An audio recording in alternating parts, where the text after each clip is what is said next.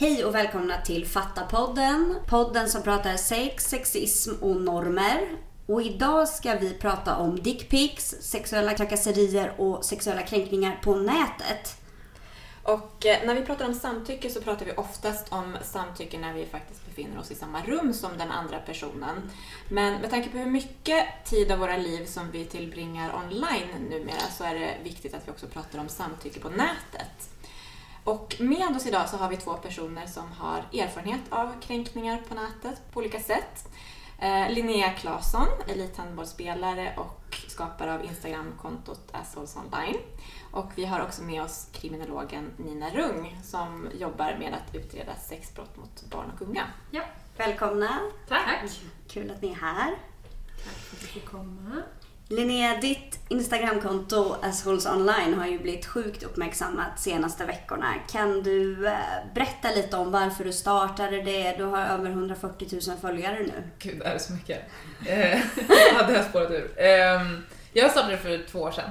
Eh, och ehm, jag ville egentligen bara synliggöra ett problem som jag tyckte var väldigt utbrett men som var normaliserat och någonting man inte pratade om så mycket. Ehm, det nästan alla kvinnor har mottagit någon form av meddelande från främmande män på internet. Eh, men man, man, säger inte till någon utan man kanske bara ignorerar eller sådär. Och jag ville kasta ljus på problemet och försöka verka för en förändring. Och första året var ungefär jag och kanske 500 typ personer som liksom diskuterade mycket. Jag, jag kanske lägger upp roliga bilder men jag skriver ganska typ seriöst opinionsbildande i mina bildtexter. Mm. Och då diskuterade vi mycket sex och samtycke och jämlikhet och sådär. Och sen så, ja, nu senaste året har det ju växt. Men vad är det som folk skriver till dig? Du får ju en massa meddelanden både på Facebook och på Instagram, mm. utgår jag ifrån. Men kan du berätta lite grann vad det är för slags meddelanden som du får? Mm, det är ganska olika allvarlighetsgrad. Vissa personer kanske bara skriver hej eh, en gång i veckan i fyra år. Eh, och det är obehagligt på sitt sätt. Eh, och sen så någon kanske går rakt in och bara dö jävla feministfitta. Eller jag ska våldta dig. Så det, ja, det är väldigt olika. Ungefär så kan det se ut.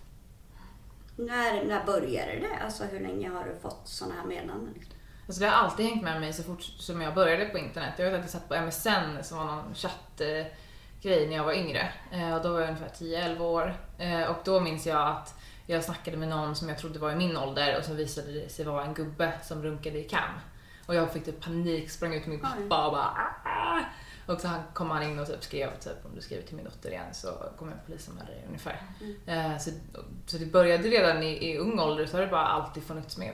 Jag tror att det är så för väldigt många tjejer. Det är ingenting problem som är unikt för mig på något sätt. Mitt Nej. Instagramkonto handlar inte om mig. Det här handlar om att vi har en skev kvinnosyn, det är utbrett, det är internationellt problem eh, och eh, skeva samhällsstrukturer som gör att man objektifierar och kränker folk. Mm.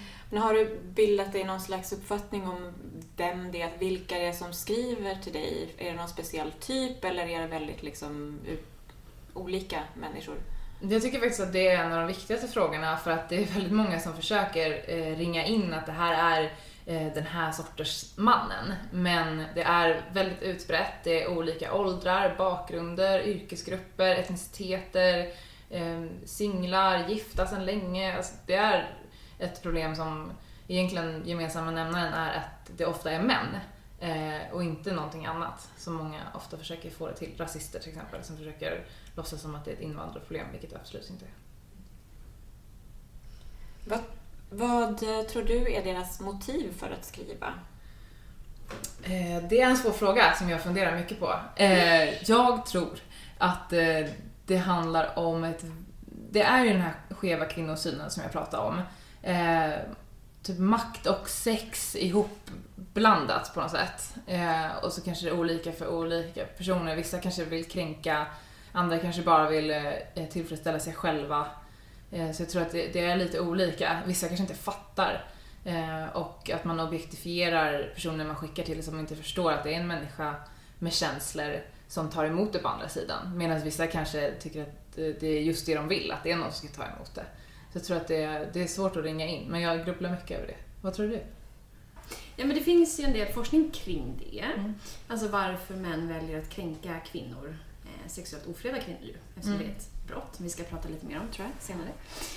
Um, och bland annat RFSU har, har tryckt på viss typ av forskning som visar att det är så här, ja men för att eh, alltså man vill ha bekräftelse eller att man, att ett sätt att flörta. Och för mig är det så här superproblematiskt att, att se utifrån det, för då är det som att vi köper bilden av att det här är någonting som är okej att göra så länge du- flörtar. Fast så här, nej men det är det inte. Då skulle vi lika väl kunna börja kalla eh, våldtäkt för sex. Alltså det blir samma liksom, problematik i det om man skulle säga att ett sexuellt ofredande bara är en flört. Ehm, och det är ju byggt på liksom vad, vad utövare av- av brottet själva har berättat om varför de väljer eh, att skicka. Eh, och sen finns det ju såklart den, ganska stora delen som väljer att kränka för kränkningens skull. Eh, alltså som sätter sin egen sexualitet först före din och väldigt många andra kvinnors och tjejers. Eh, men också som, som kränker för, för nöjet av det. Och det är ju ett väldigt här, bra maktmedel för att får man det i sin liksom, sociala media, alltså på Facebook eller på Snapchat eller Insta, då får man det ju inte liksom public utan man får det till sig själv. Så när man öppnar sitt konto så är det här vad man får. Det är svårt att liksom freda sig mot det. Eh, Så det är ganska effektivt utifrån att man liksom har sin mobil hela tiden när man tittar i den. Mm. Men jag tänker också Linnea, alltså du har ju, får ju en del som du säger att vissa bara skriver hej hej. Ja. Men andra skriver ju liksom någon slags, som, de, som jag antar att de ser som flörtande och när du då avvisar dem så blir det, kan det bli väldigt aggressivt och väldigt obehagligt. Ehm, hur... Hur ser en typisk konversation ut liksom? Alltså vad, hur Ehm. brukar det börja? Alltså de allra flesta meddelanden jag får svarar jag inte på för att jag läser inte ens dem. Eh, Men när jag väl svarar kan det vara någon gång om jag, ofta om jag sitter på bussen på väg till skolan eller på kvällen så bläddrar jag igenom eh, några meddelanden och öppnar dem. Eh, Och eh, då om jag blir förbannad så svarar jag någonting som jag tycker känns roligt just då för det är så jag distanserar mig till de här kränkningarna och liksom lägger ansvaret, skulden, allting på dem. Han är en idiot. Eh, Och jag tänker ta makten över den här konversationen nu, vart vi ska ta vägen. Och då driver jag ju ofta med dem lite fram och tillbaka. Och eh, då, då är de ju väldigt nära till ilska ofta. De är nog ovana att deras alltså beteende får konsekvenser. Att, att de inte bestämmer eh, i konversationen längre och eh, att, eh, ja, att deras penis kanske hamnar på deras vål ibland. Och sånt. Eh, det, det, är, det är inte de vana vid. För att vi tjejer får hela tiden höra, jag får hela tiden höra, det är en av de vanligaste kommentarerna jag får, att jag bara ska ignorera. Att jag ska inte, jag ska inte arbeta med att synliggöra det här, jag ska aldrig svara dem. Jag måste ignorera, eller jag måste bara ta det som en komplimang eller sån skit. Ehm, och därför tror jag att det är en väldigt ovana hos dem som gör att de ligger väldigt nära till den här ilskan. Och att den skeva kvinnosynen gör säkert att de inte tycker att jag har rätt att driva med dem. Att be dem dra åt helvete eller att se till att någon i deras närhet får se vad de skriver för skit. Det tror jag. Och det tänker jag, det har ju många kvinnor också dels berättat för mig men också så här, liksom offentliga kvinnor som Stina Wolter och så, att när de skickar tillbaka bilderna eh, så blir istället de anmälda för att männen blir så kränkta av att få tillbaka skickade sina egna bilder på sina kukar. Och för mig är det så här, det, det visar ju verkligen på det, det du säger. Så här, man, man förväntar sig inte att offret, eller alltså den som utsätts, det, den passiva liksom, eller objektifierade personen man har ska börja slå tillbaka. Liksom. Eh, så att det är klart att det gör väldigt många upprörda. Mm. Eh. Du skickar ju, då ibland så, så kontaktar du familjemedlemmar Mm. eller att du som du säger du använder humor. Liksom. Vad är tanken till att du liksom typ skickade till deras familj och sånt? Vad... Alltså jag har nog inte haft någon plan egentligen med Souls Online. Det var ett sätt för mig att medvetet göra det här för jag tyckte det var viktigt. Jag hade inte tänkt att, jag skulle, att det skulle bli stort eller, eller något sånt. Jag har ingen plan när jag skriver konversationen vart vi ska sluta. Jag går på min magkänsla och skriver någonting som jag tycker är just då. Eh, och eh, ja. Eh, men ibland blir jag skitförbannad och då kan jag gå hela vägen och kontakta någon av deras nära. Men jag vet ju att det är en riskexponering så det är ingenting jag gör på daglig basis. Men ibland så, så kontaktar jag någon i hans närhet och ser vad det leder till. Så det känns rätt just då. Men ja, Vilka, risk. vilka brukar du kontakta? Jag såg någon gång där du hade skickat det till personens flickvän och mamma Mm. och kompis och sådär. Skickar du även till, till, till exempel till papporna funderade jag lite Ja, på. det har jag gjort. Ja. Eh, Har du fått något svar från papporna? jag har aldrig fått svar från familjemedlemmar. Jag har fått svar från partners. Eh, har jag. Eh, flickvänner, fruar. Eh, men eh, jag... Eh, egentligen så går jag in på den Facebook, det är det som är så roligt. För att alla tror att man är anonyma för man är på internet men det är så otroligt offentligt. Alltså jag hittar hans mamma på liksom 20 sekunder. Eh, jag ser liksom vart han bor om jag vill på liksom 30 sekunder. Oh, jag kanske ska skriva ut penisbilden och sätta upp hans dörr någon gång. En analog penisbild. Det hade varit roligt. Ja, det kommer bli så sexuellt ofredat. Ja, jag kommer bli polisanmäld snart alltså. Eh, nej men eh, eh, Ja, så att egentligen så går jag in på hans Facebook och ofta då och kikar lite och det gör jag ibland för att jag är intresserad. Jag är liksom lite intresserad av psykologi och beteendevetenskap och så här. Varför gör de här? Vem är den här personen? Så man kan gå in och kika lite. Ja, det är en helt vanlig person. Det ser ut som vems Facebook som helst oftast, ifall det inte är någon så supertroll som har en märklig Facebook. Mm. Eh, och då hittar man ju liksom, hans flickvän står ju högst upp på hans Facebook. Liksom. Ja, det är inte så svårt. Nej, det är verkligen inte så svårt. Nej. Det är inte så himla lätt att vara superanonym numera. Eh, även Nej. väldigt många tror det just eh, ja. tänker att så här, men jag sitter på andra sidan skärmen. Eh, jag, jag satt nu precis innan jag tog tjänstledigt från polisen eh, så hade jag mitt sista ärende som eh, så, ja, han är fortfarande misstänkt men för, för en del sexualbrott mot barn.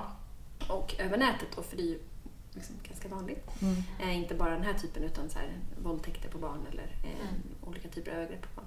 Och han säger också så här, nej men jag kunde inte, både han och andra, jag kan inte riktigt förstå konsekvenserna för att jag satt bakom en skärm. Mm. Eh, och det är ju precis det eh, som jag tror många, precis de som skickar mm. just liksom, kukbilder eller som skriver väldigt mycket till dig eller till andra, att så här, de, de förstår inte riktigt eh, hur det drabbar personen eh, på andra sidan. Eller de som går loss och liksom drar så drev mot kvinnor som uttrycker sig kring eh, sexualbrott kopplat till, till invandringsfrågan till exempel. Där det har blivit, varit många kvinnor som har råkat superilla ut på liksom, på nätet. Jag kan inte ha kvar mitt Twitterkonto till exempel. Mm. Det är mm. helt omöjligt för att det är så många så här rasisttroll som bara går mm. bananas. Eh, och, och jag tror att skulle man liksom verkligen konfrontera varje man med så här, förstår du vad det här innebär, det här är konsekvensen, det du gör är, är brottsligt, så tror jag inte att vi skulle ha samma problematik. Men de här männen, alltså förstår de att det de gör kan vara ett brott? Är de, inser de det? Alltså vissa och vissa inte alls. Mm. Um, så är det. Men tror du att det är folk som gör saker som de inte hade gjort om de inte hade varit på nätet? Eller är det människor som gör saker även utanför nätet? Eller?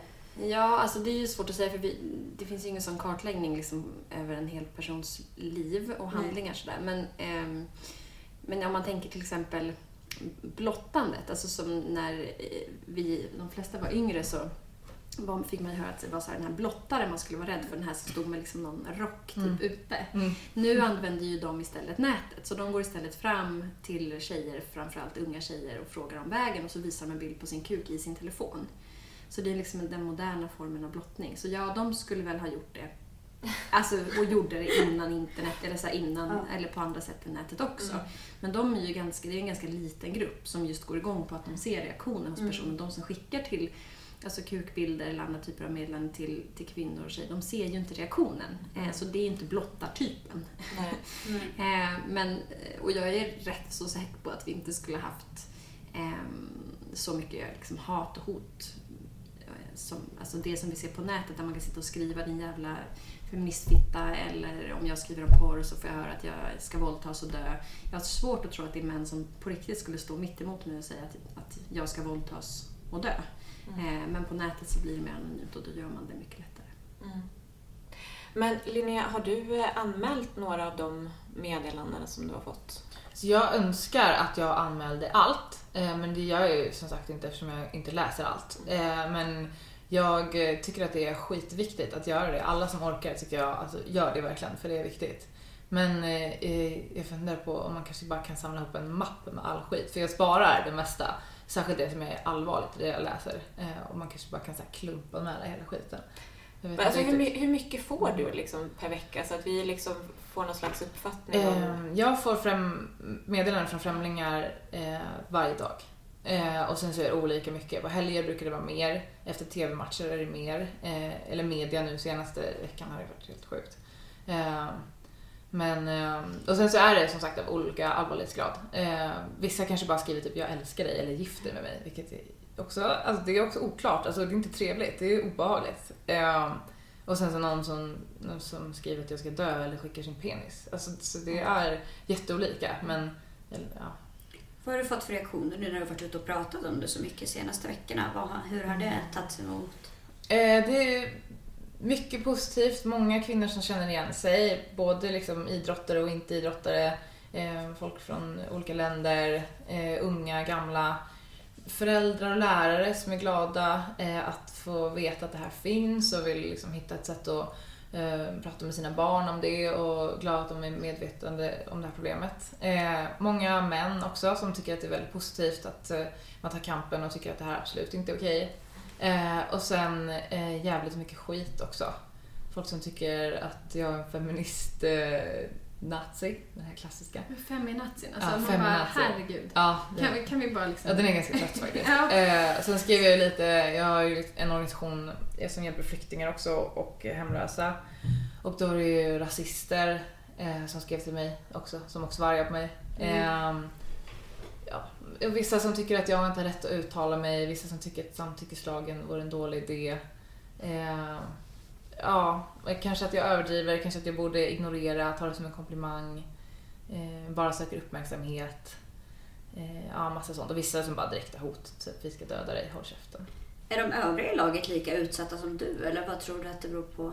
Eh, alla får ju olika mycket. Det är som, som vem som helst. Alltså, vissa kvinnor får mycket, vissa inte. Eh, oavsett vad man håller på med. Eller om man är offentlig eller inte. Eh, och sen så har jag alltid fått ganska mycket. Eh, jag vet inte exakt vad det beror på. Det verkar vara ganska slumpartat vilka som får mycket och vilka som får lite. Men jag har alltid fått mycket. Jag har alltid stuckit ut hakan lite och inte bett om ursäkt för mig själv. Ehm, och sagt vad jag tycker. Och jag tror nog att det provocerar många och har gjort det hela min uppväxt. Så jag tror att det hänger med på det.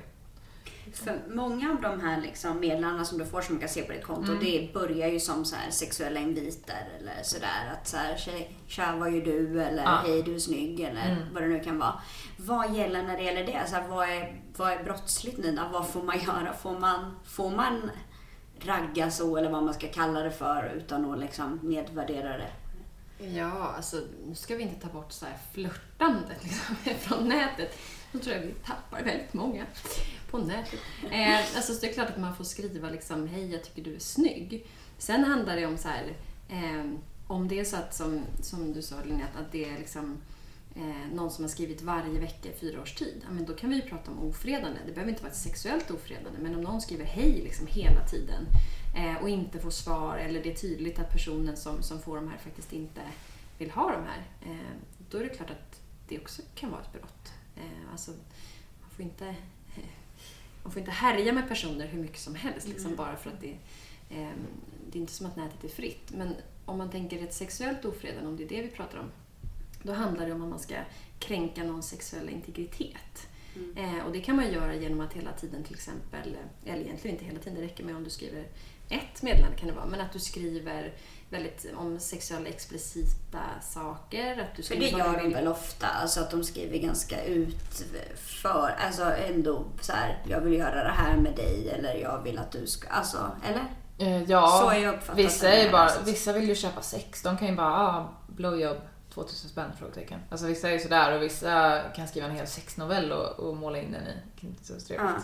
Så det är väldigt olika. Vad gäller kring sånt Och då? båda de där två skulle ju kunna klassas som sexuella ofredande. Ja. Eh, alltså att, att säga att någon eh, eh, säljer sex eller att Mm. man vill att en person ska göra det och erbjuda en summa alltså, eh, Mm.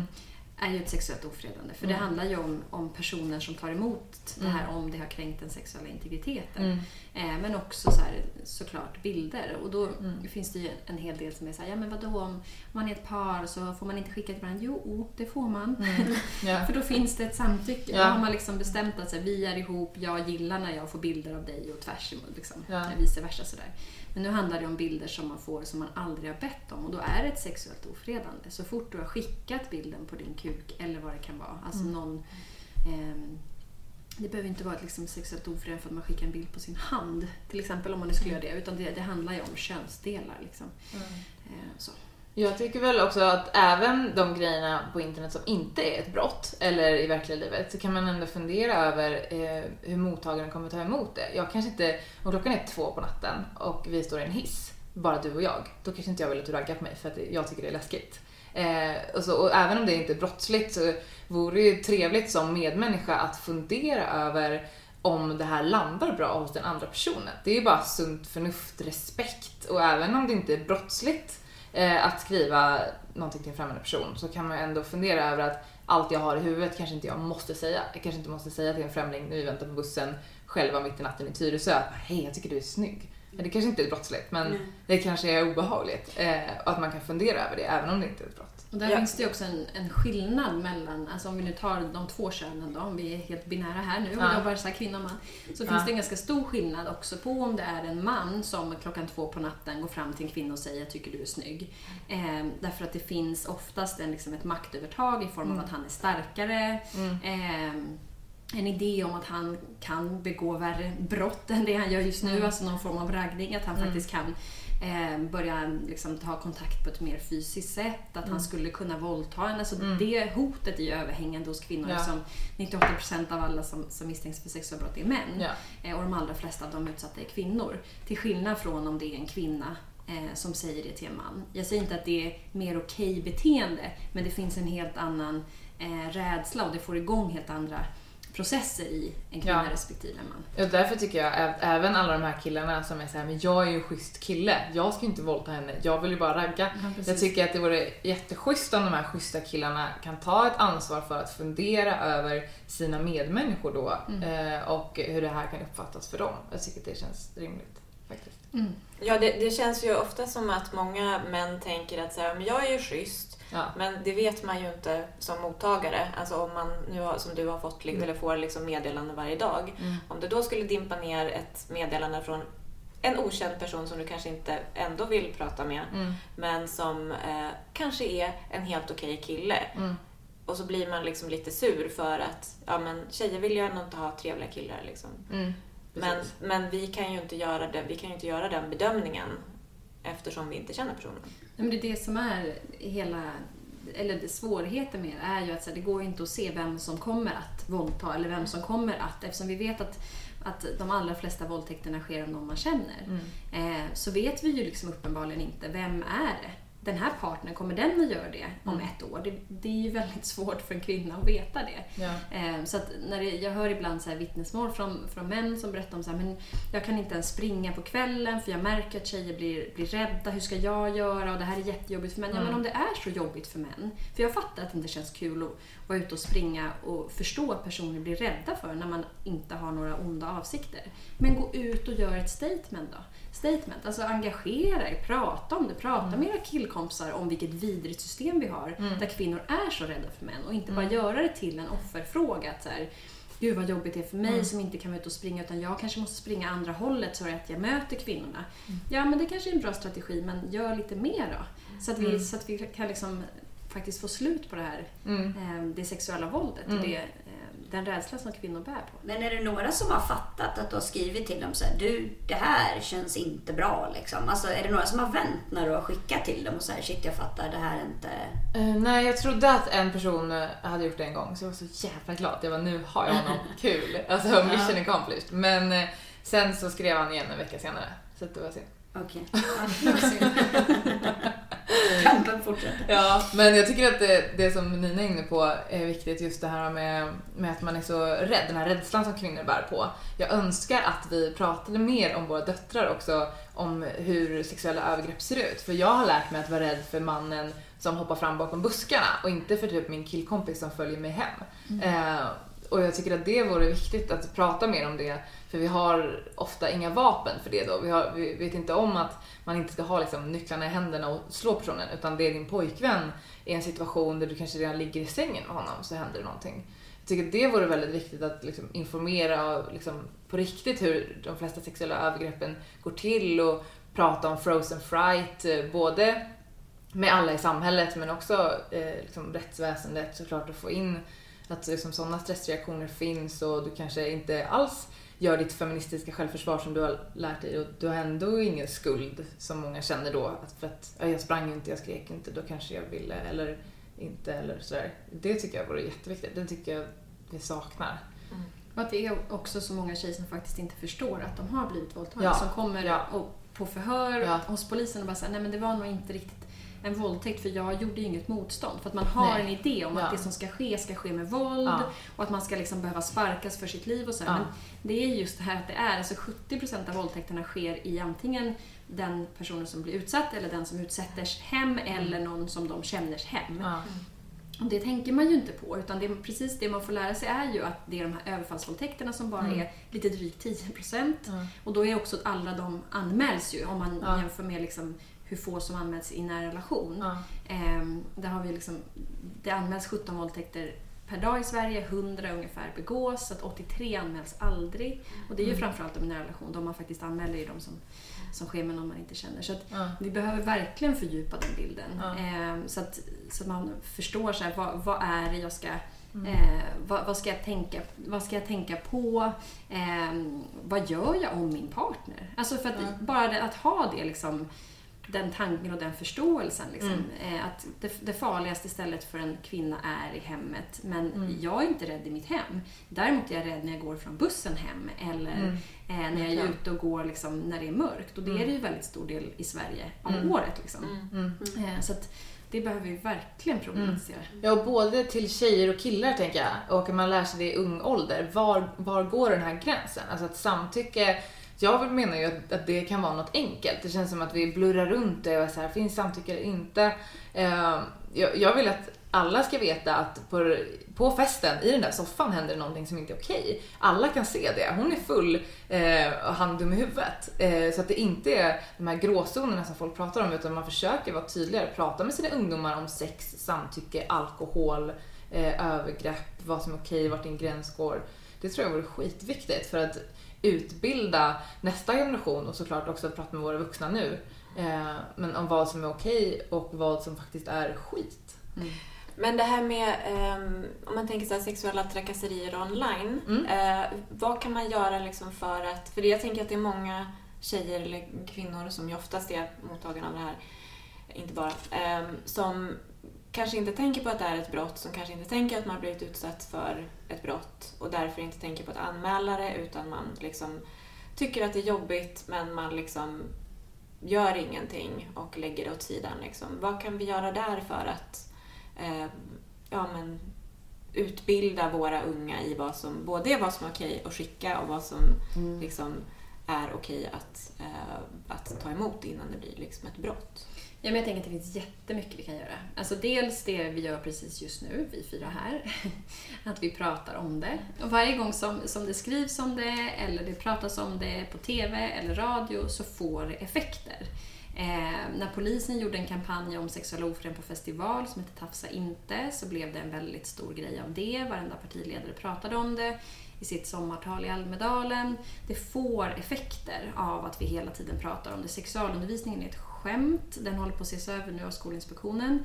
Eh, men den har ju sett ut så sedan 78 och då när den släpptes fri så att den kan se ut precis hur som helst. Någon lärare som är inte riktigt vet vad den ska göra pratar om hur man trär på en kondom, vilket man liksom kan googla, det är inte svårt. Eller eh, så finns det en superengagerad lärare som eh, tar dit mig till exempel. så när jag är ute och pratar om, om med liksom, unga i skolan om det. Men det, är liksom, det ska inte behövas att jag ska komma dit. Det ska Nej. finnas ett material som alla lärare kan använda. Eh, och och som, som också gör det, som tar det på det allvaret det faktiskt Mm. Det kräver.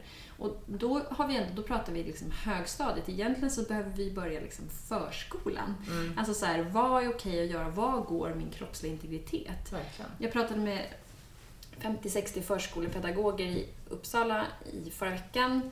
Och alla känner fortfarande igen att man pratar med barn som att så här, men han tycker säkert bara om dig, eh, han menade inget illa, han är nog bara kär i dig. Och det säger man till pojkar som använder våld mot flickor, alltså knuffar dem, eh, slår dem, drar dem i håret. Mm. Så att det börjar ju någonstans där, en normalisering för både den som utsätter Mm. och den som utsätts. Mm. För så här, det här är okej. Det är okej att Mm. kränka din eh, kroppsliga integritet. Eh, och den som blir utsatt förstår det som att det är okej att bli det för han är ju bara kär. Så Ja. hur ska man då 15 år senare, Mm. när man träffar sin första pojkvän och flyttar ihop, förstå att det inte är okej att han knuffar till när han blir sur? Eh, för det har man ju normaliserat så himla länge. Mm. Eh, och det gäller ju också sexuella eh, övergrepp och ofredanden. Mm. Att man inte eh, förstår liksom riktigt, vare sig den som utsätter eller utsätts. Mm. Eh, och och det, där har vi liksom ett superupplysningsmål och jobb att göra. Mm. Eh, men det här är ju liksom en del av det. Men vad vet man om hur man kan lära ut det då? Alltså för det här är ju på något sätt en grundsyn som man måste lära sig. Liksom, Mm. På hur man ska se på andra människor och deras kropp och hur man beter sig. Vad vet man om liksom, vad som funkar och inte funkar? Nej, jag, tänker bara, jag tänkte bara säga att jag tror att det viktigaste är att eh, sluta acceptera mäns oacceptabla beteenden i alla åldrar och att kvinnors kroppsliga integritet inte har någon åldersgräns. Alltså, det är inte okej om hon är 5 år eller 15 år eller så 55 år. Eh, och eh, det måste vi visa för våra barn hela tiden. Eh, Yay! Jag vill ha en sån här liten ni vet, applåd. Bra! Jag kan lägga ner jingeln. Eh, ja, nej men precis. Och, det finns ju forskning som också visar att eh, ju mer... ehm, vad heter det? Ja, men ju mer... ehm, ju starkare idéer man har om, om fasta könsroller, alltså traditionella könsroller, desto större eh, risk finns det att sen använda våld, alltså mot en partner i nära relation. För pojkar att ha den typen av, av stereotypa könsuppfattningar. Eh, så vi vet ju att det får effekt om vi kan ändra de där könsrollerna och, och den liksom idén om maskulinitet och vad den är kopplad till, alltså typ våld, eh, makt, kontroll. Eh, och- feminitet då, som är kopplat till passivitet och eh, att inte ha makt och eh, att vara svag till exempel. Och att inte vara sexuellt aktiv medan mannen då, alltså det maskulina idealet, är sexuellt aktiv Sprida sin säd. sprida sin säd. Ja. Så det, det är liksom, där, har vi ju, där finns det ju forskning som visar att det faktiskt har effekt. Och det finns bra material, alltså Stopp min kropp som man kan använda för väldigt små barn i förskolan, som Rädda Barnen har Mm, gjort. Det är jättebra. Eh, Det kommer komma, jag har ju sett eh, Fattamans material som kommer komma ut den 10 mars. Som Mm. faktiskt är, eller faktiskt, men som är jättebra. Kul! Tror det. Alltså faktiskt, tror det eller ej! Jag blev chockad. Kul för dig! Ja, verkligen. Nej, men det var jättebra och det är ju för skolan att använda. Eh, och det finns också, så Allmänna Barnhuset har jättemycket bra material som heter eh, Prata om det eller någonting sånt som handlar om, där man har gjort liksom forskning och tittat på, man har gjort en studie på alla gymnasieungdomar i Sverige. Eh, att det var femte ung berättar om att de är utsatt för ett sexuellt övergrepp fram till att de fyller 18. Och då är det väldigt lågt räknat skulle jag säga. eh, Eftersom de flesta inte vet att just sexuella ofredanden är ett brott. Eh, så att det finns material. Eh, man behöver inte uppfinna hjulet på nytt. Eh, man behöver bara börja använda det och verkligen förstå att så här, om vi inte gör någonting nu så kommer sexualbrotten att öka. Det är jag helt övertygad om. För nu har vi internet. Det går att övergreppa barn och vuxna Mm. över nätet på ett sätt som, som inte gick förut. Alltså då var du tvungen att hitta en person och övergreppa den. Nu kan du göra det med 100 personer för du har cam. Och porren blir Ja. våldsammare och våldsammare. Och... Ja, men alltså porren, let's talk about Ja, porren fy alltså. fan. Eh, för där har vi verkligen så här, jag, vi har pratat en del om, om kultur på sistone. Alltså vad gör liksom, med typ 50 shades, vad gör de filmerna för liksom, unga att se eller läsa böckerna? Det är liksom en av eh, faktiskt världens mest sålda böcker, så här 100 miljoner ex. Men det är. Ehm, 100 miljoner ex. Ja, eh, så det är liksom, det är ju väldigt spridd kultur liksom. Mm. Eh, och, och kopplat till porren, alltså den porren som fanns eh, när jag var ung, jag är 35. Eh, då fanns ju inte internet liksom när, eh, när jag växte upp ju. Köpte du porrtidningar? Var Nej. du så gammal? Nej, men, nej, nej, jag gjorde inte det för jag var ju tjej, så jag var helt passiv i det här sexualiteten. Eh, men däremot så fanns ju, det är också så här bisarrt, alla de här porrgömmorna som alla killar känner till. När jag håller föreläsning så frågar jag så hur många killar här? Alla bara ja, Men det hittade, porrgömmorna. Så har ja, de- Ja, ja, men i det där skog, har det vi hittades ju. Det här minns jag från min Ja, uppväxt. Ja, det men är det så är alla killar jag pratar Ja, med, det vet det. jag har hittat porr, Jag vet. i skogen. Ja, men det är skumt. Och det var så Man undrar, storebröder man ut undrar dem. vem som har lagt ut Storebröder. Är det storebröder? Det är vad jag har fått. Är det liksom Ja. för att... Alltså, För är sig det med själva? flit? Är det med flit för att Nej, men för att gå dit hitta dem? själva och sen så berättar de om sin gömma och så går ju andra dit. Liksom, det är under husgrunder, det är under någon husvagn, det är liksom i skogen. Så att det här materialet har ju funnits liksom tillgängligt för killar. Men tittar man i de porrfilmerna, eller i de porrblaskorna som fanns då, som också sen så här, typ slits och de tog och gjorde en kommersiell produkt av. Eh, det är ju liksom, det är ju Nalle om man jämför med vad den klickporren som vi vet att pojkar från 12 år faktiskt aktivt letar sig fram till, hur den ser ut nu. Jag har sett sjukt mycket porr för att jag har eh, i mitt jobb Mm. suttit och tittat på det i research-syfte. Sen har jag sett extremt mycket barnpornografiskt material också. Som ju alltså handlar om eh, dokumenterade sexuella övergrepp på barn, vilket egentligen borde kallas, men just nu heter det barnpornografi. Mm. Eh, så att, och det är ju, de gör ju samma sak. Alltså det de, Mm. Och det är det jag har försökt föra fram också. Så här, eftersom det finns, vi kan se en sån tydlig koppling att det de har tittat på och har i sina telefoner och i sina datorer har de också gjort Mm. mot barn och unga. Ehm, och, och när vi frågar dem så här, varför gjorde du så här, varför band du, varför stoppade du en gagboll i munnen på henne, varför slog du, varför gjorde du, så säger Mm. alla från porren. Mm. Så att det är någonting vi måste problematisera så mycket mer. För Ja. om de börjar när de är 12, sen har de kanske, ja, jag vet inte, det beror på när man har sin sexdebut då, men ett par år åtminstone på Mm. sig att titta på det här och inhämta den typen av, av liksom, Mm. eh, bilder och så här visuell media som gör att man sen har ett tändningsmönster flera år senare när man väl ska börja sex med antingen en kille eller en tjej då, eller någon som Mm. inte eh, är icke-binär eller är binär. Så att det är ju jätteproblematiskt för om du har sett liksom så mycket porr under så pass många år eh, och i en väldigt ung persons liv eh, där man inte får någon annan input. Det är ingen som pratar om i skolan så här, hörni, det ni ser i porren, det är Mm. inte det ni ska Nej. göra mot den ni har sex med. Nej. Om ni inte verkligen har kollat att Ja, det här är någonting vill. båda gillar det. Ja. Mm. Nej, och det finns väl inte med på eh, lärarutbildningen just det här, alltså i sexualundervisningen, att man får lära sig om hur man pratar om porr. Jag gjorde Ingenting. en intervju Nej, om det nyligen och fick det veta finns det. ingenting Mm. om det. Nej, men jag tycker väl också att man ska tänka på att det inte bara är killar som, eh, som får de här bilderna och lär sig någonting av porren utan det är även tjejer lär sig att kvinnans undergivenhet är liksom sexig. Mm, eh, hur vi ska bete oss, att eh, sin ja, ja, och att kvinnans njutning är liksom förminskad och liksom inte så viktig utan det är viktigt att mannen kommer.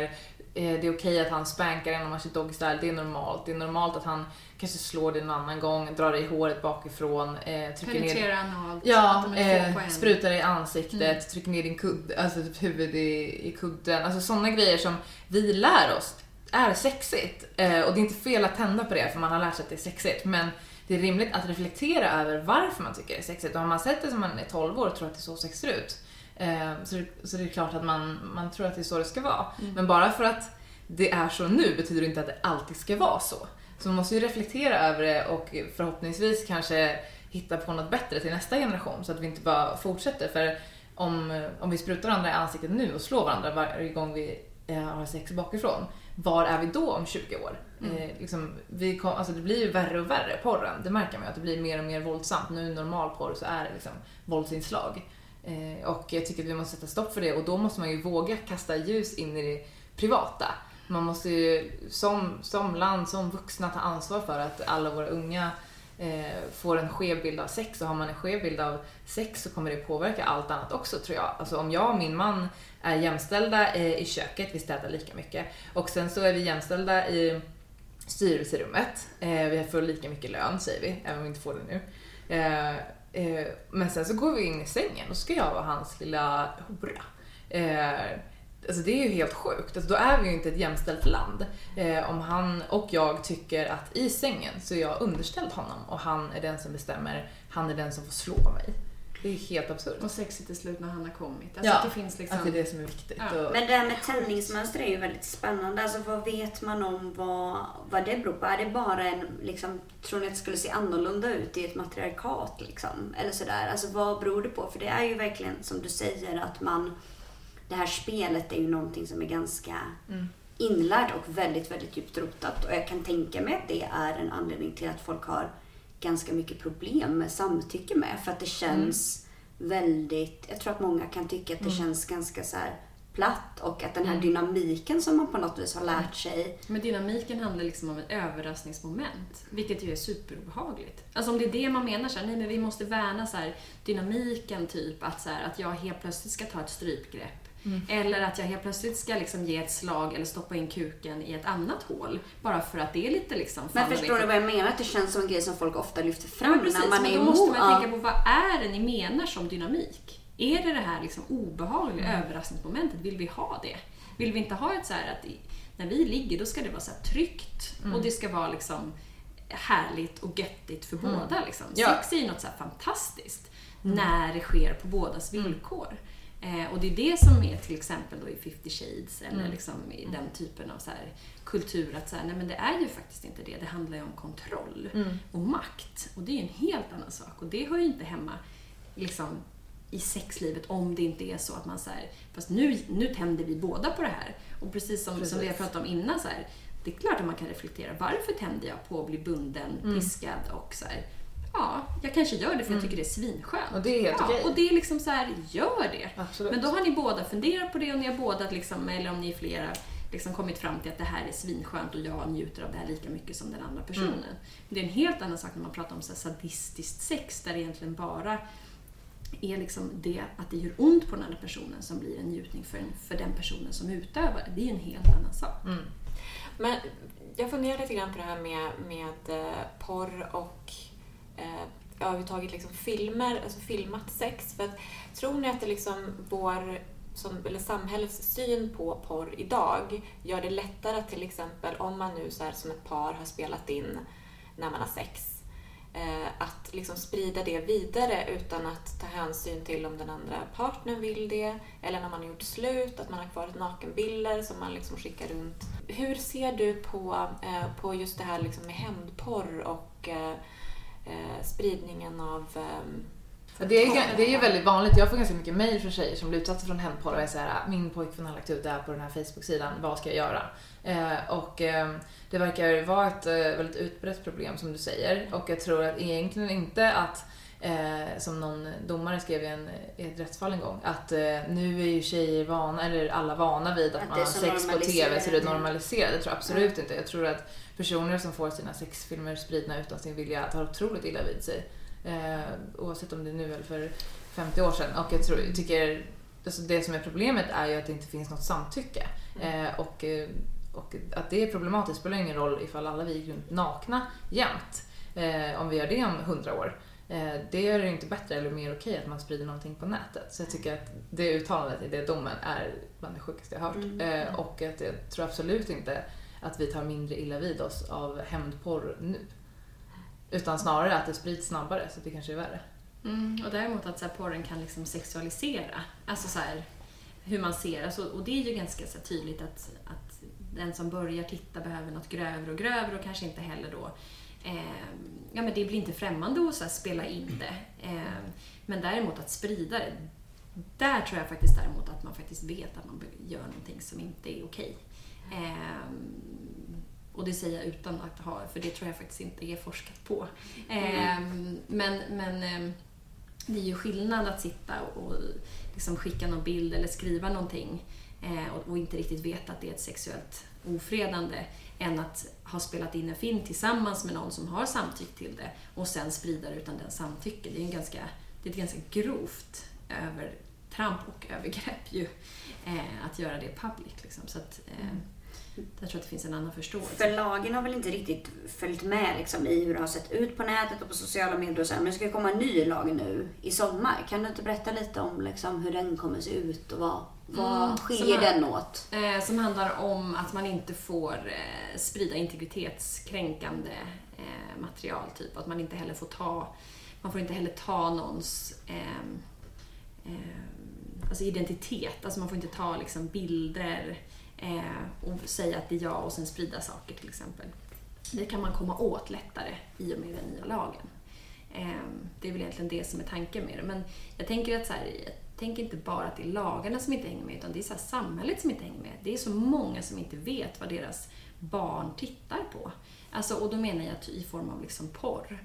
Ehm, vad, hur ser den ut? Alltså herregud, googla porn eller porr. Liksom. Det, jag tycker det är viktigt att man faktiskt har koll på det. Ehm, för att där tror jag vi har, liksom så här, om man börjar ha ett bra samtal med unga om det och problematisera vad det är de ser, ge dem verktyg att, eh, att faktiskt fundera på vad ger det här för tändningsmönster? Varför måste jag efter ett år börja titta på grövre och grövre porr där, jag, där man till slut, alltså det är väldigt många som har en idé om att så här, alla som tittar på barnpornografiskt material är liksom pedofiler, men så är det liksom inte. Att, att vara pedofil är en psykiatrisk diagnos som är ganska så lurig och få, ganska få som får den. Eh, men däremot så, så ser vi att det finns en, en dragning åt att först har du tittat på jättemycket vanlig mainstream-porr som är väldigt grov och sen till slut så behöver du någonting mer och då blir det typ eh, övergrepp av barn man tittar på, alltså barnpornografi som det kallas just nu. Det var ju något ganska stort fall förra året som väl eh, var det första fallet där man åtalade någon för våldtäkt eh, på barn över nätet. Ja, online, ja. mm. Och där hade han ju sagt att han hade först försökt med liksom, eh, jämnåriga kvinnor eller vuxna kvinnor och sen liksom gått på barn för att han inte hade fått någon respons. ja. Så det säger ju ganska mycket om att liksom det är ganska lätt att komma åt barn. Ja, men det är klart att det är lättare att få barn att göra någonting. Eh, därför att de har inte lika stort skydd. Det var väldigt ovanligt när jag hörde att du berättade att du gick ut till din pappa. Och det är grymt att du gjorde det, för det är väldigt få barn som gör det. Som, som liksom vågar berätta, för då måste man ha ett bra klimat hemma. Vi har alltid Eh. haft ganska högt i tak, både, hela släkten. Så jag tror Ja. att det, ja, det fanns naturligt. Det var inte första gången alltså, vi pratade sex. Liksom. Alltså, man kan skämta om, om sånt. Och det tror jag gjorde det mycket lättare. Ja, men jag tänker att det är svinviktigt. Mm. Alltså att du kunde gå ut och säga det till din, till din pappa så här, kolla nu händer det här och din pappa går in och Mm. sätter stopp för det här. Mm. För det är, liksom, det är så extremt få barn. Alltså 10% av alla övergrepp på barn kommer till myndighetens kännedom. Resten gör det inte. Alltså 90% gör det inte. Mm. Eh, och de barnen berättar inte heller oftast för någon vuxen utan för någon jämnårig liksom, kompis. Så bara att få liksom, ett samtal going on kring de här grejerna. Att, liksom, att barn vet vad ska de göra om de får såna här frågor på nätet. Eller män som kontaktar dem och låtsas vara, för det är ju det män Mm. det inte, Män går ju inte på barn och säger hej jag är en 45-årig man som är liksom lite flint och eh, liksom kör bil om dagarna och så är mina barn ligger och sover nu, ska vi börja liksom camma? Det är inte så det fungerar. Utan de tar ju en bild från nätet eh, på någon snygg, söt pojke eller flicka beroende på vad de vill åt. Och sen så börjar de att, skriva. Eh, och det som är mycket lättare med barn är ju att det räcker med att du får en bild som är lite naken på ett barn för att det barnet ska vara fast. Mm. Eh, för, för det är sen de börjar liksom så här, vet du, jag kommer sprida det här, jag kommer Mm. skicka det till dina föräldrar, jag kommer göra det här med dina föräldrar. Mm. Eh, och barn lämnar väldigt mycket spår på nätet. Mm. Alltså på liksom sin... ehm, på ett eh, Snapchat så kanske det står Kick-kontot eller på liksom så Facebook så står det Kick och Snap. Alltså de, det är mycket, man har inget tänk kring det för man har inte fått de verktygen.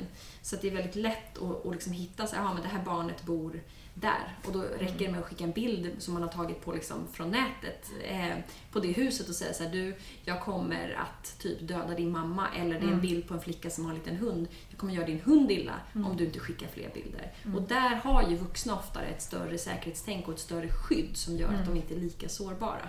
Så därför är det väldigt mycket lättare att övergreppa barn över nätet. Det är därför jag tänker att vi verkligen måste våga prata med våra barn om Mm. såna här grejer. Om ditt Verkligen. barn ska ut på nätet och är tio år, Mm. då tycker jag att jag ska prata med barnen om att det finns eh, människor där ute som uppger sig för att vara personer som de inte är, att man Mm. ska vara försiktig med sitt telefonnummer och sådana grejer. Och berätta varför. Inte bara så här, lämna ut ditt telefonnummer eller sätt inte på kameran. Utan berätta varför, hur de här personerna jobbar så att barnen kan få en varningsklocka som Mm. vi vuxna har för vi har lärt oss det av erfarenheter. Då måste vi lära våra barn det för att ge dem chansen att kunna förstå och kunna stoppa i tid innan de utsätts för någonting.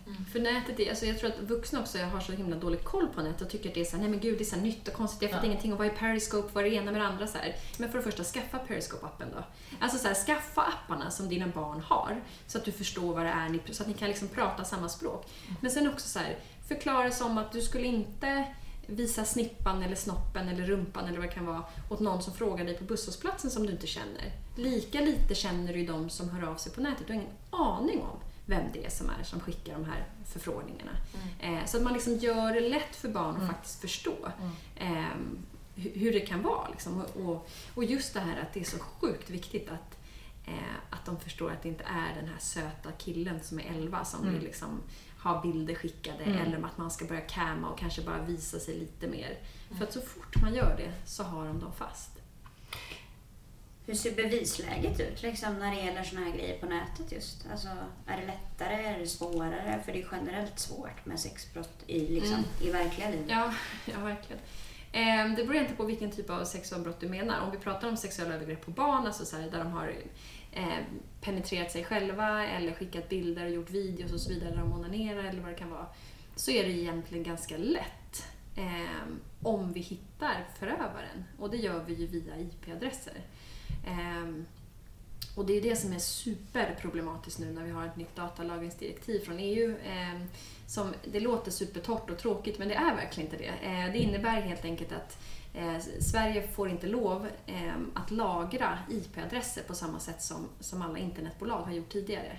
Då lagrade de alla uppgifter i sex månader åtminstone, vissa fler än så, eller längre än så.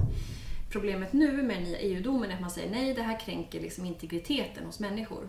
Vilket gör att vi har fått lägga ner flera ärenden där vi vet att när vi väl får uppgifterna från KIK till exempel eh, om den här personens IP-adresser, när vi väl får dem typ två, tre månader senare till, tillbaka till Sverige, för KIK har sitt säte i Kanada, så kommer vi inte, då har internetbolagen redan raderat uppgifterna om vem som äger IP-adressen under just det tillfället.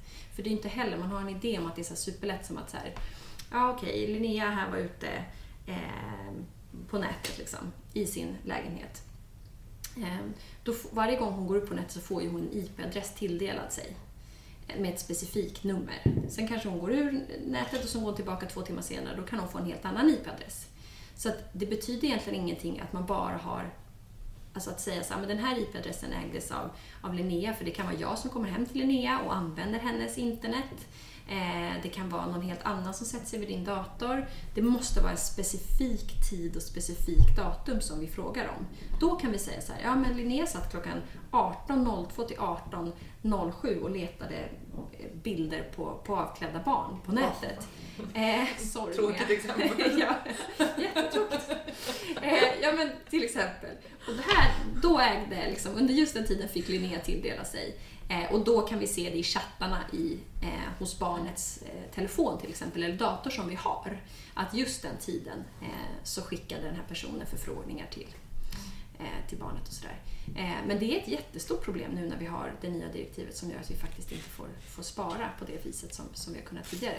Men kan vi det, om vi kan liksom få hjälp ändå av internetbolagen, då har vi stora möjligheter att faktiskt eh, hitta de här gärningspersonerna. Så att det, det är egentligen lättare nästan skulle jag säga när det sker på nätet. För då har, lämnar man ju spår. Ofta så har de ju filmerna och, och, bilderna och så i sina datorer, i sina mobiler. Ofta kan vi hitta också det som de har raderat.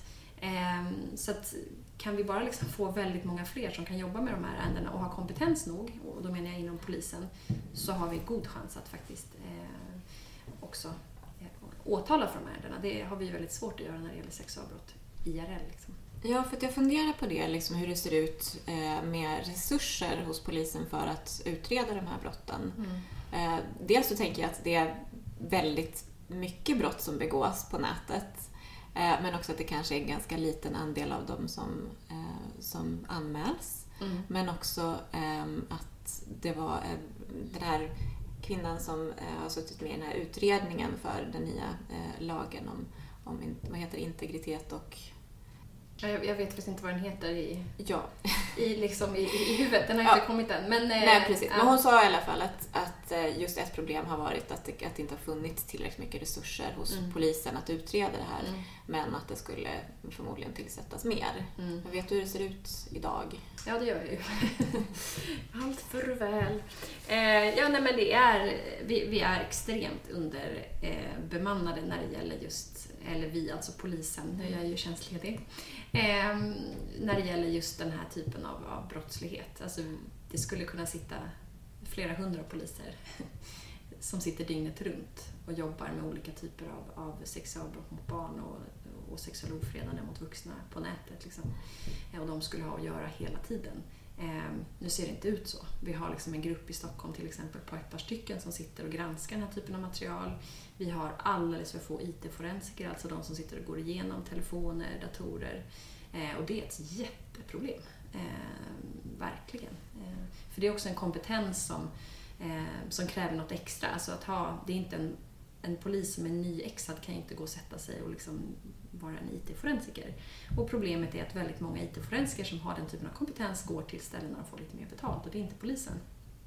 Eh, så det är ett jätte, jätte, jätte, jätteproblem. Eh, och just nu så ser jag faktiskt inte att man, att man gör någon liksom, eh, jättestor... Det finns just nu en... en, en det, det, pågår faktiskt, man tittar nationellt eftersom polisen numera är nationell hur man ska göra om man ska inrätta liksom olika IT-grupper och sådär inom polisen, in, inom de olika regionerna. Ehm, men det är jätteunderbemannat när det gäller den här typen av brott. Och de har inte heller fått jättemycket fokus, kan man ju faktiskt säga, heller. Och det, det får ofta inte brott mot, mot barn och kvinnor. Mm. Vi ska väl börja runda av lite. Vad har ni... En Har... Så dyster avslutning här. Exakt. Men vi kan Allt avsluta på en lite mer positiv, eh, på ett mer positivt sätt kanske. Vad, så här, Nina, vad ska man tänka på om man blir utsatt? Liksom? Vad ska man göra för att eh, det ska finnas bra chans att kunna utreda det? Ska man tänka på något särskilt? Eh, ja, alltså skärmdumpa är bra. Eh, precis som Linnea gjort. Man kan göra din egen research. Alltså kolla in vad är det här för konto. Verkar det vara ett konto som faktiskt finns på riktigt? Eh, alltså att inte, att det inte liksom är ett troll. Eh, ta skärmdump på det. Ehm, Titta om du kan se liksom om det finns eh, uppgifter om till exempel eh, alltså användar-id eller det beror lite på varifrån det kommer, liksom, vad det är för typ av socialt media. Men, eh, skriv upp det eh, och framförallt så här, skärmdumpa och anmäl. Eh, det är ju såklart, tycker jag, att man ska anmäla dels för att polisen ska kunna få mer resurser kring frågorna. Annars kan man ju säga så, vadå, varför klarar ni inte det? Det är inte så, det är inte så många anmälningar. Eh, men också rent så här, statistiskt för att, eh, att vi ska kunna se, är det här ett större problem? Är det ett växande problem? Nu kan man ju se till exempel eh, att mellan 2016 och 2015 så ökar de sexuella ofredande anmälningarna om det 20 procent. Eh, vad säger det? Är det för att vi har liksom gjort mycket insatser kring just de här frågorna? Jag tror det. Det handlar inte om att sexuella har ökat något enormt utan det handlar om att man faktiskt har förstått att det är ett brott. Nu är det svårt att säga för det är så kort tidsperiod men det, det ger ju liksom i alla fall någonting för handen, liksom att, någonting vi kan arbeta med om vi vet mer om. Så att det tycker jag man ska göra. Ta så, reda på så mycket information man kan och anmäl. Och jag fattar att man inte pallar göra det varenda dag om man får den här skiten varenda dag. Eh, men där det blir lite extra grovt då, eller där man tycker att, att det blir extra obehagligt, ta dem. Linnea, vill du avsluta med något? Du som har fått mycket, mycket skit. Vad, eh, vill du, har du något råd till andra som har utsatts? Liksom? Eh, men jag tycker väl, eh, både som Nina säger såklart att man ska eh, polisanmäla, men sen att hitta sitt eh, eget sätt att hantera det. För mig är det mycket humor eh, och eh, att medvetandegöra det här problemet. Eh, någon person kanske vill skita i det, det kanske är rätt för just dig. Eh, du kanske vill be honom dra åt helvete, du kanske vill skvallra till någon i hans närhet. Så att det är viktigt att hitta någonting där du känner att eh, du kan stå upp för dig själv eh, och visa att du har ingenting att skämmas för utan det är han som gör fel. Och jag tänker som en så här peppig avslutning så är det faktiskt vi sitter ju ändå och pratar om det och Mm. det görs ganska mycket. Alltså, jag vet att du Linnea har varit ute och pratat med Mm. typ alla typer av medier senaste tiden om det här och det är ju skitbra. Alltså, ju mer vi liksom synliggör, ju mer Mm. det här tydliggörs att det här är ett problem Mm. och att så här, det här ligger inte hos kvinnorna. Det är, inte, det är inte där problemet ligger utan hos de som väljer att utöva den här Ja. typen av brott. Och det är vi faktiskt på god väg att göra Verkligen. eh, tydligt tycker jag. Mm. Nu kör vi. Mm. Yay, let's go! Tusen tack. Okej, då sätter vi punkt där. Ett stort tack till Linnea Claesson och Nina Rung för att ni delade med er av era kunskaper och ert engagemang. Och också ett stort tack till våra lyssnare. Vi hoppas att de här kunskaperna som ni fått i podden kan hjälpa er att hantera sexuella trakasserier på nätet i framtiden. Och om du vill komma i kontakt med Fattapodden så kan du mejla oss på fattapodden fatta.nu och följ oss gärna på iTunes. Du hittar organisationen Fatta på fatta.nu och så finns vi såklart på Twitter och Instagram. Hej då!